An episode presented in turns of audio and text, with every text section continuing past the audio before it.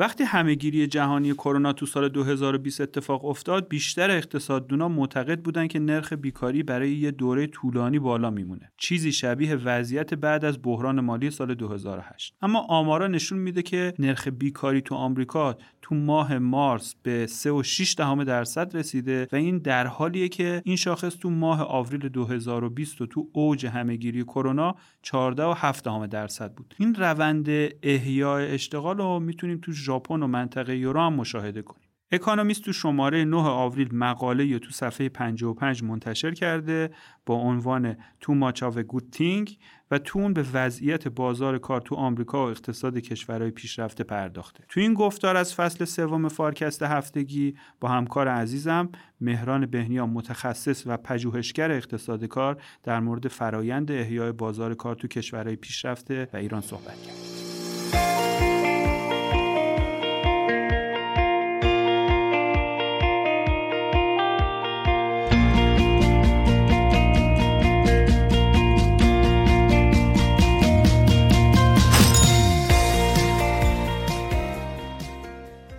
جان سلام. سلام. رئیس فدرال رزرو آقای پاول تو کنفرانس مطبوعاتی اخیرش اعلام کرده که وضعیت بازار کار تو آمریکا تا یه سطح ناسالمی تایت شده. یعنی فشار تقاضا برای نیروی کار حسابی بالا رفته. قضیه چیه؟ منظور رئیس فدرال رزرو چیه؟ بله احیای بازار کار در یکی دو سال اخیر انقدر با سرعت اتفاق افتاد که اقتصاددونا و سیاستگزارا رو شوکه کرد.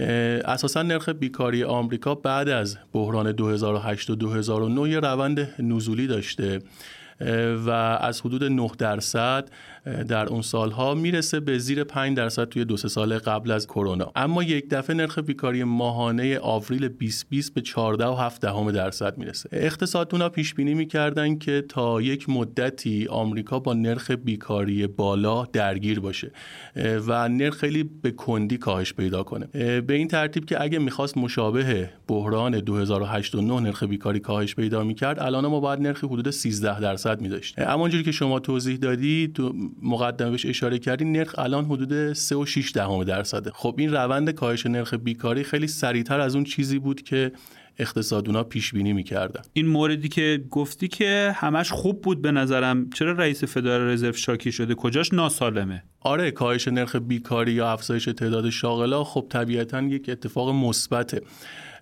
اما رئیس فدرال ریزرو از اصطلاح یک تریداف ناخوشایند استفاده می‌کنه. اینجا خوبه که یه ذره درباره اصلا مفهوم تریداف ما صحبت بکنیم. تریداف یا تو فارسی ما بدبستان ترجمهش می‌کنیم. یکی از مفاهیم پایه‌ای اقتصاده. به این معنی که ما هر تصمیمی تو زندگیمون می‌گیریم در واقع داریم به یک ابعادی از زندگی دیگه توجه نمی‌کنیم. ما وقتمون رو برای اون تصمیم می‌ذاریم و وقتمون رو برای سایر گزینه هایی که داشتیم دیگه نمی‌ذاریم. بنابراین یک هزینه فرصتی هر تصمیم برای ما داره. یک بعدش مثبت اون کاری که بهش می‌پردازیم مطلوبیتمون افزایش میده. اما ما همزمان اون موقعی که در واقع این تصمیم گرفتیم می‌تونستیم کارهای دیگه ای بکنیم ولی چون به اونها نمی‌پردازیم مطلوبیتمون کاهش پیدا می‌کنه. بنابراین هر تصمیمی دو بعد داره.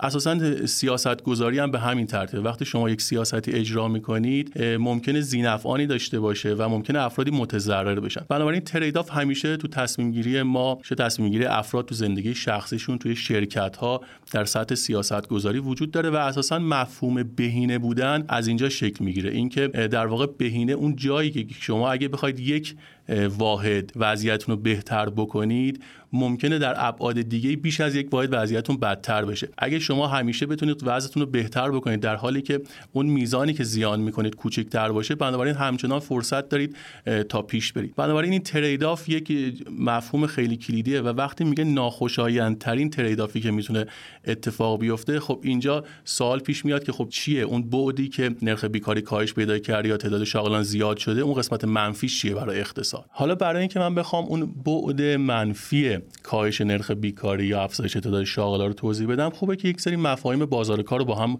مرور بکنیم. یک مفهومی هست به نام working age population یعنی جمعیت در سن کار. برای اینکه بعد منفی این تریراف رو ببینیم خوبه که چند تا مفهوم بازار کار رو با هم مرور بکنیم. ما جمعیت در سن کار رو میایم به سه تا گروه تقسیم می‌کنیم. جمعیت شاغل کسانی که شغل دارن جمعیت بیکار کسانی که در جستجو جستجوی شغل هستن ولی نمی‌تونن شغل پیدا کنن و جمعیت غیر فعال افرادی که نه شاغل هستن و نه در جستجوی شغل هستن. حالا اتفاقی که تو آمریکا افتاد در دوره بعد از کرونا یعنی بعد از اون نرخ 14 و 7 همه درصدی که تو آوریل 2020 اتفاق افتاد این بود که جمعیت شاغل افزایش پیدا کرد یا نرخ اشتغال به میزان قبل از بحران کرونا رسید. و این تو سایر کشورهای پیشرفته هم تقریبا این روند رو می‌بینیم. بنابراین جمعیت شاغل حدودا به میزان قبل از کرونا برگشت. اما بعضی از افراد تصمیم گرفتن دیگه اصلا وارد بازار کار نشن. یعنی انگار اون جمعیت غیر فعالی که ما در موردشون صحبت کردیم افزایش پیدا کرد یا به نوعی نرخ مشارکت کاهش پیدا کرد. بنابراین از اون جمعیت در سن کاری که من توضیح دادم به سه گروه تقسیم می‌کنیم شاغلان مشابه قبل از کرونا هستند و حتی یک مقداری بیشتر. اما جمعیت غیر فعال هم زیاد شد یعنی اونایی که تصمیم گرفتن اصلا وارد بازار کار نشن. بنابراین این نرخ بیکاری ما اینجا می‌بینیم که کاهش پیدا می‌کنه. چون اون گروهی که دیگه در جستجوی شغل بودن در گذشته الان دیگه در جستجوی شغل نیستن. بنابراین می‌بینیم که نرخ بیکاری کاهش پیدا کرد. این اتفاقی بوده که در آمریکا و سایر کشورهای پیشرفته ما تو این دوره یک سال گذشته می‌بینیم که اتفاق افتاده. خب این اتفاقی بود که در آمریکا و سایر کشورهای پیشرفته اتفاق افتاد. بنابراین تعداد بیکارا کاهش پیدا کرد و افرادی که اصلا هم در جستجوی شغل نیستن افزایش پیدا کرد. این باعث شد که تقاضا برای نیروی کار زیاد بشه. وقتی تقاضا برای نیروی کار زیاد میشه بنگاه ها مجبورن دستمزدهای بیشتری بدن تا افراد رو ترغیب کنن که در شرکتشون کار بکنن. و این باعث میشه که هزینه نیروی کار افزایش پیدا کنه. وقتی هزینه نیروی کار افزایش پیدا می‌کنه بنگاه چاره ای نداره جز اینکه بخواد قیمت‌هاش هم افزایش بده. این باعث ایجاد یک پدیده ای میشه که در اقتصاد بهش میگن مارپیچ دستمزد قیمت. به این معنی که دستمزدها افزایش پیدا می‌کنن در ادامه اون قیمت ها افزایش پیدا می‌کنه و مجددا هزینه خانوارها زیاد میشه. و نیاز دارن که با دستمزدهای بالاتری کار بکنن. بنابراین بنگاه ها مجبورن باز توی شرایطی که تقاضا برای نیروی کار زیاده دستمزد بالاتری پرداخت کنن و این یک لوپی میشه یک چرخه میشه که قیمت ها افزایش پیدا می‌کنه دستمزدها افزایش پیدا می‌کنه و باعث تورم میشه. در واقع یک بخشی از تورمی که در آمریکا اتفاق افتاده ناشی از همین مارپیچ دستمزد قیمت هست. البته جدا از اینکه بخش عمدهش به خاطر پدیده پولی بوده که اتفاق افتاده اما این هم باعث که مومنتومی به این تورم میده که بخشی از این تورم ناشی از همین افزایش پی در پی قیمت ها و دستمزد است. حالا این چرخه وقتی ادامه پیدا بکنه باعث یک حبابی در بازار کار میشه. و بنگاه ها به جایی می‌رسن که ممکنه دیگه نتونن نیروی کار با این قیمت ها جذب بکنن و این ممکنه باعث بشه که تولیدشون رو کاهش بدن. و اونجایی که تولید کاهش پیدا بکنه مجددا قیمت ها بیشتر افزایش پیدا می‌کنه و اونجا جایی که ممکنه این حباب بترکه. و یک رونقی که در بازار کار شکل گرفته این به یک رکود تبدیل بشه. به نوعی جایی که انگار یک تبی تو بازار کار وجود داره و این تب داره یک نشانه هایی رو نشون میده که ممکنه بعد از این یک رکودی ما داشته باشیم. این اون قسمت منفیه که جرون پاول بهش اشاره می‌کنه. در واقع مفهوم این هست که ممکنه این روند اگه باز هم تکرار بشه و این قیمت ها افزایش پیدا کنه و دستمزدها افزایش پیدا کنه بعد از اون یک رکودی ما در وضعیت بازار کار کشورهای پیشرفته داشته باشیم. با این توضیحاتی که تا الان دادی برای من یه سوالی پیش اومد. اونم اینه که داری میگی که نرخ بیکاری تو آمریکا در واقع به قبل از کرونا برگشته اما اون نرخ مشارکت هنوز به اون وضعیت قبل کرونا برنگشته و اونم به خاطر اینه که یک بخشی از جمعیت فعال قدیم که به خاطر کرونا الان غیر فعال شدن همچنان تمایل ندارن که نیروی کار خودشون رو عرضه کنن. من الان سوالم اینه که چرا این گروه تمایل برای عرضه کردن نیروی کارشون رو ندارن؟ آره این عمدتا به واسطه ترس از کروناست که همچنان هست در این جوامع. برخی افراد هستند که کار کردن لزوما براشون به معنی کسب درآمد نیست. در واقع یک نوعی از حضور در اجتماع هست. و وقتی خب شرایط خطرناکی است برای سلامتشون یا ممکنه حالا بیماری های زمینی داشته باشن یا افرادی داشته باشن که در خونه بیماری های زمینی داشته باشن و مخاطره کار کردن براشون زیاده. در واقع این افراد توانمندی مالی دارن و این باعث میشه که به واسطه توانمندیشون کار کردن یک الزام براشون نباشه.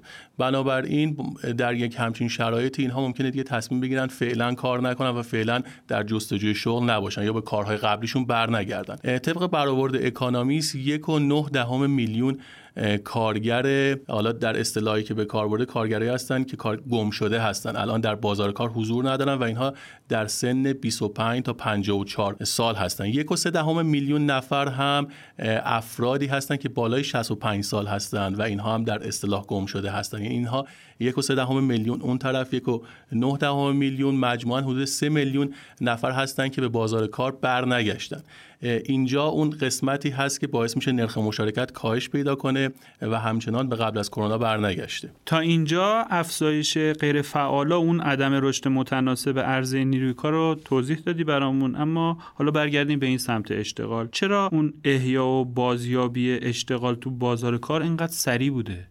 اکانومی سه تا دلیل برای موضوع اشاره می‌کنه. یک دلیل ماهیت شوکی هست که در سال 2020 اتفاق افتاد. اساسا بررسی های تاریخی نشون میده که تنگناهای مالی در اصطلاح یک درد طولانی مدت برای اقتصاد ایجاد می‌کنن اما اقتصادها معمولا به سرعت از بلایای طبیعی یا جنگ ها یا حالا مواردی مثل همهگیری بیماری ها زودتر از این وضعیت در میان. بنابراین یک موضوع برمیگرده به ماهیت شوکی که اتفاق افتاده و متفاوت از اون.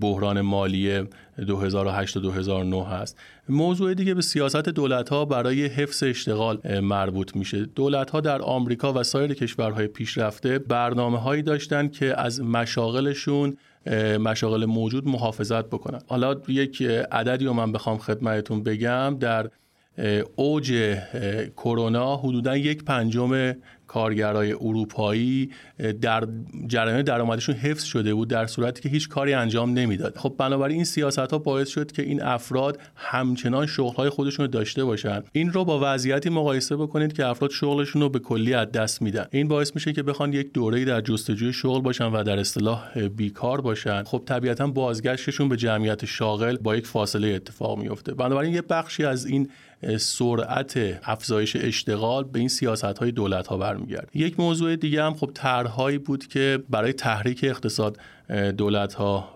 برنامه ریزی کرده بودن و این باعث شد که خانوارها از نظر مالی تقویت بشن. پسنداز نسبتا خوبی در دوره کرونا برای خودشون داشتن و پس از کرونا حالا در واقع منظورمون دوره است که کرونا مقداری کاهش پیدا کرد هزینه های مصرفی خانوارها زیاد شد و این باعث افزایش تقاضای بنگاه ها شد و باعث شد که بنگاه ها بیشتر برن به سمت جذب نیروی کار بیشتر. تو مقاله حتی به اینم اشاره کرده که این فشار تقاضای نیروی کار و اون جنگ استعدادا بعضی از شرکت های بزرگ حتی به این سمت هدایت کرده که حتی کیفیت مشاغلشون هم افزایش بدن. در واقع نه تنها کمیت بالا رفته کیفیت هم بهتر شده درسته؟ دقیقا. این نکته ای است که این مقاله اکانومیست روش تاکید می‌کنه. اینکه وقتی تقاضای نیروی کار زیاده بنگاه ها مجبور میشن که کیفیت شغلهاشون هم بالا ببرن. مثلا وعده های جذابی به کارکنانشون میدن بسته های جبرانی که برای اونها طراحی می‌کنن مثل شهریه رایگان دانشگاه. حتی سرمایه گذاری روی استارتاپ هایی که فناوری های منابع انسانی و ترویج میدن. هم 3 و 6 دهم برابر شده نسبت به مبلغش در سالهای قبل از کرونا. از طرف دیگه کارفرمایان بد هم تو این دوران اوضاع خوبی ندارن. به عنوان مثال در بریتانیا یک نوعی از قرارداد هست که بهش میگن قراردادهای ساعت صفر. به این معنی که تو قرارداد ساعت مشخصی برای کار ذکر نمیشه. حالا یک موقعی بنگاه ها کار زیادی دارن افراد به صورت تمام وقت کار می‌کنن ولی وقتی دیگه کار کمتری داشته باشن افراد از ساعت کارشون مجبورن کاهش بدن این وضعیت الان خیلی اولا که روند کاهشی داشته در طول زمان اما تو دوره کرونا به حداقل خودش رسیده. این نوع قراردادها که طبیعتا برای کارگران خیلی جذاب نیست. اونها دوست دارن که جریان درآمدیشون پایدار باشه. اما این قراردادها باعث میشه که نوسان داشته باشه جریان درآمدیشون. بنابراین وضعیت کارفرماهای بد هم این روزها چندان خوب نیست و بنگاه سعی می‌کنن که کیفیت شغلاشون هم بالا ببرن. حالا سوال اینه که این وضعیت رشد دستمزدا و رونق توی بازار کار فعلی آمریکا تا کی می‌تونه پایدار بمونه؟ آره این سوال خیلی مهمیه. نرخ رشد دستمزدها تو آمریکا حدود 5 درصد بوده. حالا اگه بقیه کشورهای توسعه یافته هم در نظر بگیریم رشد دستمزدها حدود 4 درصد بوده. با این رشد 4 درصدی دستمزد بهرهوری نیروی کار باید حدودا 2 درصد افزایش پیدا کنه. تا به اون هدف تورم دو درصدی که ما داریم برسیم. در واقع بنگاه ها بخشی از افزایش هزینه نیروی کار رو باید روی قیمت هاشون ببینن و بخش دیگه رو بهرهوریشون افزایش بدن. حالا اگه اون به اون هدف دو درصد بخوام برسن در تورم باید دو درصد بهرهوری افزایش پیدا کنه. طبق بررسی هایی که اکانومیست انجام داده این دو درصد میزانی هست که خیلی سخت نیست ولی طبق آمارهایی که وجود داره بهش نرسیدن کشورهای در حال توسعه. بنابراین اگه این ادامه پیدا کنه و بهرهوری کمتر از دو درصد باشه اون قسمت تورم باید بیشتر افزایش پیدا کنه و این باعث میشه همون مارپیچ دستمزد قیمتی که توضیح دادم. در واقع به اون جایی میریم که قیمت ها افزایش پیدا کنه دستمزد افزایش پیدا کنه در پی اون دوباره قیمت ها افزایش پیدا کنه و یک حبابی در بازار کار شکل بگیره که اگه این حباب بترکه اونجا جایی که وارد فاز رکود میشیم. اون بهرهوری نیروی کار که بهش اشاره کردی چجوری می‌تونه افزایش پیدا کنه یا کاهش پیدا کنه؟ شرکت ها سرمایه گذاری های زیادی انجام دادن توی فناوری های کار از راه دور و دیجیتالی شدن کارها. اما خب این روند ممکنه خیلی ادامه پیدا نکنه. یعنی الان این سرمایه گذاری ها انجام شده و بهرهوری نیروی کار افزایش پیدا کرده از طریق کار از راه دور. اما تداوم این موضوع در آینده با چالش مواجهه. بنابراین ممکنه که این بهرهوری همچنان نتونه از طریق این دیجیتالی شدن کارها ادامه پیدا بکنه. این در واقع ما نمی‌تونیم به اون دو درصد رشد برای بهرهوری به نظر می‌رسه بله یه مقداری دشواره. خب اگه همونطوری که گفتی رشد دستمزد پایدار نیست با این توضیحاتی که دادی چه عواملی می‌تونن بندازنش در واقع؟ یک موضوع اینه که نیروی کاری که بازار کار رو ترک کرد اون افرادی که دیگه تصمیم گرفتن مشارکت در بازار کار نداشته باشن اونا برگردن. یعنی در واقع ترس از کرونا کاهش پیدا کنه و اون افراد به بازار کار برگردن. اما احتمال این موضوع یک مقداری داره کم میشه. چون بخشی از این افرادی که تصمیم گرفتن دیگه وارد بازار کار نشن سنینشون بالای 65 سال بوده و به نظر می‌رسه که اینها در واقع به مرحله بازنشستگی رسیدن. بنابراین از این جهت خیلی نمیشه امیدوار بود که این افراد به بازار کار برگردن. بنابراین راه حلی که باقی میمونه افزایش نرخ بهره است که الان بانک های مرکزی دارن بررسیش می‌کنن. وقتی نرخ بهره افزایش پیدا کنه پس انداز خانوارها زیاد میشه و مصرفشون کاهش پیدا می‌کنه. در واقع تقاضاشون برای کالاها کم میشه. وقتی تقاضا برای کالا کم بشه طبیعتا بنگاه ها هم شرکت ها به نیروی کار کمتری احتیاج دارن و این باعث میشه که تقاضا برای نیروی کار کاهش پیدا بکنه و دستمزدها به صورت تعادلی کاهش پیدا بکنه. اما خب طبیعتا این با رکود هم همراه هست. الان بانک های مرکزی حدود 25 صدام درصد نرخ بهره رو افزایش دادن و ممکنه این روند ادامه داشته باشه. حدود 2.5 درصد 2.5 واحد درصد ممکنه افزایش پیدا کنه که خب این رکودی هم در پی خواهد داشت. بریم سراغ ایران. من آماره بازار کار ایران رو که نگاه می کردم طی اون دوره کرونا و بعد از اون یه پدیده خیلی برام عجیب بود. برخلاف کشورهایی مثل آمریکا و کانادا که نرخ بیکاریشون همونطوری هم که توضیح دادی تو دوره کرونا به شدت زیاد شده برای ایران نرخ بیکاری کم شده. مگه داریم؟ مگه میشه؟ آره امین جان من بدون اقراق بگم که ما یکی از عجیب ترین بازار کارها رو داریم. اگه حالا نگیم واقعا عجیب ترین بازار کار هست. در ابعاد اقتصادهای بزرگ حالا با جمعیت ما واقعا یک بازار کار نادر رو ما داریم. حالا من چند تا عدد رقم میگم که ببینید منظورم. چی هست؟ سهم جمعیت غیر فعال در اقتصاد ما 60 درصده. اینو مقایسه کنید با کشورهای پیشرفته که حدود 30 درصده و کشورهای شرق آسیا که 20 درصد بنابراین سهم بزرگی از جمعیت در اقتصاد ایران وارد بازار کار نمیشن به خصوص برای زنان بخوایم. ما این ارقام رو مرور بکنیم خیلی وضعیت حادتر هست.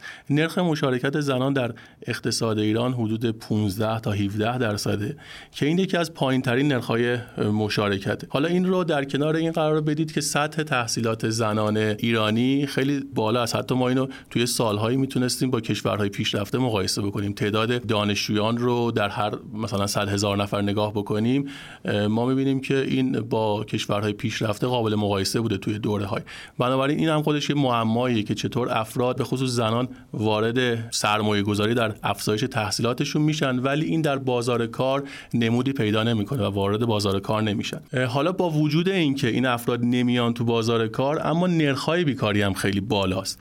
یعنی ما نرخ‌های بیکاری زنان تحصیل کرده تو برخی مناطقمون به 60 70 درصد می‌رسه که خیلی رقم‌های بزرگی اساسا می‌تونه خود این یه دلیلی باشه که اینا وارد بازار کار نمیشن دیگه. می‌بینن خب نرخ‌های های بیکاری خیلی بالا شغل های مناسب براشون نیست و باعث میشه که خب دیگه مشارکت نکنن تو بازار کار. نرخ ورود و خروج زنان هم باز یکی از اون چیزهای عجیب بازار کار ماست. افرادی که الان شاغل هستند زنانی که الان شاغل هستن فکر می‌کنید تو سال بعد چند درصد اینا خارج میشن؟ حدودا 40 درصد اینها بازار کار خارج میشن و دوباره افراد جدیدی میاد. یعنی پویایی بازار کار زنان خیلی بالاست. یه موضوع دیگه باز رابطه شغل و افزایش اشتغال و رشد اقتصادی. ما دوره هایی داشتیم که رشد اقتصادی داشتیم ولی اشتغال ثابت بوده. یه دوره هایی داشتیم که رشد اقتصادی اون منفی بوده ولی اشتغال افزایش پیدا کرد. بنابراین بازار کار ما از جنبه های مختلفی تحولات عجیبی توش اتفاق افتاده. البته اینها با نگاه به تئوری و آمارها قابل توضیحن ولی همون اول که به این پدیده ها نگاه می‌کنیم به نظر می‌رسه که یک بازار کار عجیبی ما داریم. حالا وارد کرونا میشیم. در کرونا هم باز ما اون ابتدای کار تحولاتی رو تو ایران دیدیم که تو کشورهای دیگه نمی‌دیدیم. یکی از این موضوعات این بود که نرخ بیکاری در بازار کار ما برخلاف بقیه کشورها کاهش پیدا کرد. ما همونجوری که توضیح دادیم ابتدای کرونا نرخ بیکاری تو آمریکا به 14 و 7 دهم درصد می‌رسه. اما نرخ بیکاری ما کاهش پیدا می‌کنه. چرا؟ چون که جمعیت زیادی همونجوری گفتم غیر فعال هستن و اینها تو دوره کرونا باعث شد که دیگه در جستجوی شغل نباشن. حالا دلایل مختلفی داره که چرا اینا تو جستجوی شغل نبودن. بعدا میشه بهش پرداخت. اما اون افرادی که در جستجوی شغل بودن دیگه بازار کار رو ترک کردن و دیگه در جستجوی شغل نبودن. یا حتی افرادی که شغلشون رو از دست دادن هم به همین ترتیب. و اینها دیگه وارد بازار کار نشدن. و این باعث شد که نرخ بیکاری ما کاهش پیدا بکنه. حالا می‌تونیم دلایلش و اینها رو بیشتر توضیح بدیم. مران جان با توجه به این تفاوتی که تو ساختار بخش اشتغال و کار تو ایران تو مقایسه با آمریکا و کانادا حداقل وجود داره آیا می‌تونیم بگیم که اشتغال تو ایران بعد کرونا احیا شده البته قطعا منظورم بر اساس اون نرخ بیکاری نیست. بله اگه بخوایم اتفاقی که در دوره کرونا تو بازار کار ما افتاد رو بیشتر متوجه بشیم به نظرم خوبه که یه دوره بریم عقبتر. ببینیم که سالهای 93 تا 98 اون دوره ای که ما توضیح دادم که رشد اقتصادی منفی داشتیم سرمایه گذاریمون منفی بود اما اشتغال افزایش پیدا کرد. اون دوره چه اتفاقی افتاد؟ اشتغال با چه کیفیتی افزایش پیدا کرد؟ اینجوری می‌تونیم کاملا متوجه بشیم که در دوره کرونا چه مشکلاتی پیش اومد. ما تو اون دوره یعنی تا فاصله 5 ساله 3 میلیون نفر تعداد شاغلینمون زیاد میشن. این 3 میلیون نفر 50 درصدش زنان بودن در صورتی که 20 درصد اشتغال ما رو خانم ها تشکیل میدن. بنابراین این دوره یک از این نظر یک اتفاق ویژه افتاده بود. 90 درصد در مناطق شهری اشتغال افزایش پیدا کرد. 50 درصد این اشتغال افزوده شده دارای تحصیلات دانشگاهی بودن. باز اینجا ما باید توجه کنیم که 20 درصد اشتغالمون تحصیلات دانشگاهی داشتن. حالا 60 درصدشون متولدین دهه 70 بودن. 35 درصد از این افراد به واسطه شغلشون بیمه داشتن. این مقدار خیلی کمیه. ما حدود 50 60 درصد از اشتغالمون دارای بیمه بودن. و نکته مهم اینه که 80 درصد این افراد تو شرکت ها یا بنگاه های یک تا چهار نفر شاغل شدن. حالا ما ریزه اینو نداریم ولی احتمالا اینا تک نفره بودن شغل های تک نفره بودن. حدود 70 75 درصد این افراد خود اشتغال بودن. و درصد قابل توجهشون اشتغال ناقص داشتن. اشتغال ناقص به این معنی که خودشون می‌خواستن تمام وقت کار بکنن اما این فرصت براشون مهیا نبوده. جمعی این عدد رقمایی که من گفتم و بذاریم کنار هم به این نتیجه می‌رسیم؟ اشتغالی که در اون دوره اتفاق افتاد اون 3 میلیون نفر یک نوع اشتغال ناپایدار بوده. اشتغالی بوده که تو بخش شرکتی یا بخش بنگاهداری و کارخونه ما نبوده و افراد به صورت مستقل خودشون برای خودشون شغل ایجاد کردن. که حالا به همین خاطری که می‌بینیم سهم زنان بیشتره و اینها. چون ساختار بازار کار ما یک بازار کار نسبتاً حالا در اصطلاح می‌تونیم بگیم مردانه است و 80 درصد اشتغال ما رو مردا تشکیل میدن. اینکه افراد خودشون به خصوص متولدین دهه 70 که 60 درصد این اشتغال ایجاد شده بودن خودشون وارد بازار کار شدن برای خودشون شغل ایجاد کردن. عمدتا این شغل تو بخش خدمات بوده. نیاز به سرمایه گذاری زیادی نداشته. همون من توضیح دادم که سرمایه گذاری دیده بودیم رشدش منفیه. این شغل‌ها شغلایی بودن که خیلی نیاز به سرمایه گذاری نداشتن. در واقع افراد اون سرمایه که گذاشتن وقتشون بوده. وقتشون رو تخصیص دادن. یک شغلی تو بخش خدمات برای خودشون حالا حمل و نقل خورده فروشی تعمیرات اینها بوده. برای خودشون شغل ایجاد کردن. با یه همچین وضعیتی میایم تا کرونا اتفاق میفته کرونا که اتفاق میفته ما در سال 99 یک میلیون شغل از دست میدیم. میایم نگاه می‌کنیم که این شغلان یک میلیون چه ویژگیهایی داشتن؟ دقیقا می‌بینیم همین ویژگی داشتن. که اینها عمدتا بنگاه خرد بوده. 80 درصدشون همون گفتم بنگاه یک تا چهار نفر بوده. این شغلی که از دست رفتم تو همون بخش بوده. عمدتا کارکنان مستقل بودن. اون افرادی بودن که دارای بیمه نبودن یعنی به نوعی میشه گفت در بخش غیر رسمی بودن. تقریبا تمام یک میلیون شغلی که از بین رفت در بخش غیر رسمی اتفاق افتاد. 50 درصدشون بانوان بودن یعنی باز میشه مقایسه کرد با همون شغلهایی که در دوره قبلش به وجود اومد. بنابراین ما یک مشاغل ناپایداری در یک دوری از اقتصادمون که وضعیت رشد و سرمایه گذاری خوب نبوده شک گرفته بوده و در دوره کرونا دقیقا همین ها آسیب دیدن. و این مشاغل وقتی از بین رفت دیگه اینها چون خودشون برای خودشون شغل ایجاد کردن تو جستجوی شغل دیگه نبودن. منتظر بودن که کرونا بره و حالا به همون بیزینس کسب و کاری که قبلا ایجاد کرده بودن برگردن بنابراین ما می‌بینیم که نرخ مشارکت کاهش پیدا می‌کنه. این افراد دیگه تو جستجوی شغل نیستن جمعیت غیر فعال شدن و تعداد بیکاران ما کاهش پیدا کرده. حالا در واقع شاغلین بیکار نشدن غیر فعال شدن و این باعث شده که نرخ بیکاری ما کاهش پیدا بکنه. و ما هنوز به وضعیت احیای بازار کارمون تو سال 1401 نرسید. ما هنوز داده های سال 1401 رو نداریم. داده ای که من ازش صحبت می‌کنم داده های طرح آمارگیری از نیروی کار هست که به صورت نمونهگیری جمع آوری میشه با یک وزنهایی به جامعه انتباق پیدا می‌کنه. این آمارها رو ما برای 1401 نداریم اما برای سال 1400 این داده ها نشون میدن که وضعیت بازار کارمون خیلی مشابه 1399 که کرونا اتفاق افتاد بوده. یعنی جمعیت شاغل تقریبا تو همون میزان هست و احیای بازار کار ما هنوز به شکلی که برای دوران قبل از کرونا داشتیم اتفاق نیفتاده. مران جان به عنوان سوال آخر به نظرت از مقایسه کردن تجربه اثر شوک کرونا رو اقتصاد کشورهای پیشرفته و ایران و اون فرایند احیای بازار کار بعد از اون چه درسایی رو می‌تونیم بگیریم؟ امین جان قبل از اینکه من این مقایسه رو بین ایران و بقیه کشورها انجام بدم وضعیت ایران رو تو چند دوره مختلف به نظرم میشه مقایسه کرد و از این یک درسایی گرفت. یک دوره ما همین سالهای 93 تا 98 بوده که وضعیت اقتصادی به واسطه تحریم ها و سایر عواملی که در فارکست هم پوشش داده شده. وضعیت اقتصادی مناسبی نبوده. رشد منفی داشتیم. رشد سرمایه گذاری منفی بوده. اما تو این دوره اشتغال زیاد شده. اشتغال اونجوری که من توضیح دادم تو بخش کارخونه ای و شرکتیمون نبوده که به تسهیلات دسترسی دارن به وام هایی که دولت میده این طرحهای مختلف اشتغال زایی که دولت ها معمولا دارن به اینها دسترسی نداشتن. و اتفاقا اون جایی اتفاق افتاده این شغل که میشه گفت دولت حضور نداشته. چون نه نیاز بوده مجوزی بده نه پولی بده. به نوعی اون قسمتی بوده که دولت قدرت مداخله نداشته. اما تو دوره قبلیش ما رشد بالایی داشتیم. مثلا سالهای 84 و 5 تا 92 3 رشد 4 درصد. حالا قبل از اینکه تحریم ها اتفاق بیفته سال 91 رشد 4 4.5 درصد داشتیم. اما اشتغال ثابت مونده بود. اون دوره‌ای بوده که دولت خیلی وام می‌داده. وام های مختلف طرح بنگاه های زود باسته داشتیم طرح مسکن مهر رو داشتیم و اینها. اشتغال افزایش پیدا نکرد. من درس اولی که از این دوتا مقایسه می‌گیرم اینه که دولت ها اگه هیچ کاری نکنن بهتر از اینه که کارهای بد بیان بکنن. کارهای بد به این معنا که نوسانات اقتصاد کلان رو با برنامه های بلند پروازانه که دارن زیاد بکنن. که حالا اون موضوعاتی بود که ما تو دهه 80 داشتیم. اگه واقعا کار خوبی که منجر به توسعه اقتصادی به صورت بلند مدت رشد پایدار بشه نمی‌تونن انجام بدن. بهتره که مداخلاتی که منجر به افزایش نوسانات اقتصاد کلان میشه نداشته باشن و اقتصاد خودش می‌تونه برای خودش به نظر من هرچند که این شغلا گفتیم ناپایدار بوده کیفیت خوبی نداشتن ولی بهتر از این بوده که ما هیچ اشتغالی نداشته باشیم. بهتر اینه که دولت ها برنامه های مناسبی داشته باشن که شغل های پایداری ایجاد بشه. اما به نظرم اگه قرار کارهای نادرستی انجام بدن بهتره هیچ کاری انجام نده این یک موضوعی که از مقایسه دورهای مختلف بازار کار ما به دست میاد. نکته دومی که میشه از مقایسه وضعیت بازار کار ایران تو دوره کرونا با کشورهای دیگه بهش رسید این هست که موضوع خیلی مهم نظام تامین اجتماعی. نظام تامین اجتماعی یکی از ابعادش بیمه بیکاری. وقتی افراد بیمه بیکاری داشته باشن یک موضوع این هست که وقتی شغلشون رو از دست میدن اساسا اینها به عنوان یک افرادی هستند که قابل شناسایی هستن به عنوان بیکار. وقتی ما هیچ رکوردی از اینها نداریم نمی‌دونیم که الان ما میگیم غیر فعال شدن. ولی دقیقا متوجه باشیم که به چه دلایلی و الان دارن چه کاری انجام میدن کی ممکنه به بازار کار برگردن.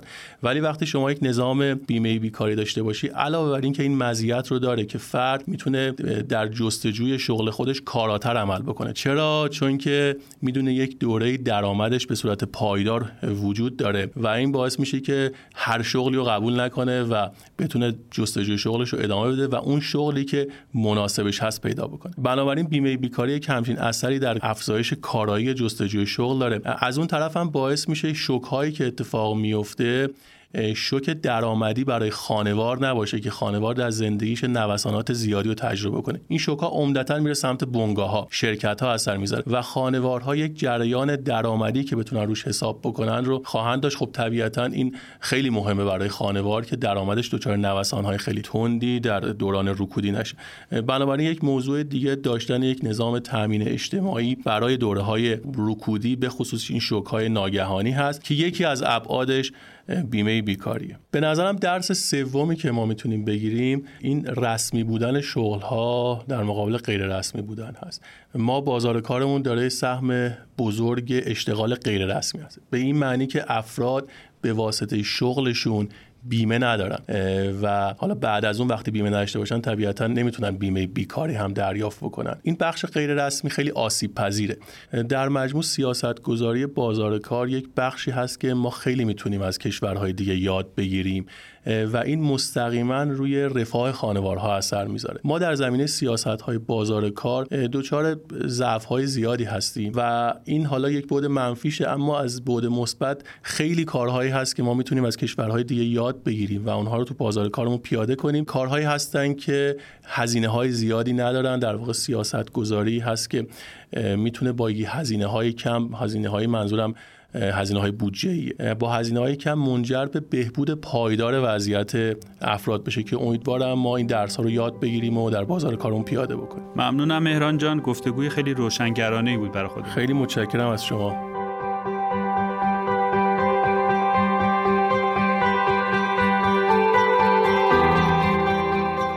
از اینکه تا پایان این گفتگو با ما همراه بودید بسیار ممنونم.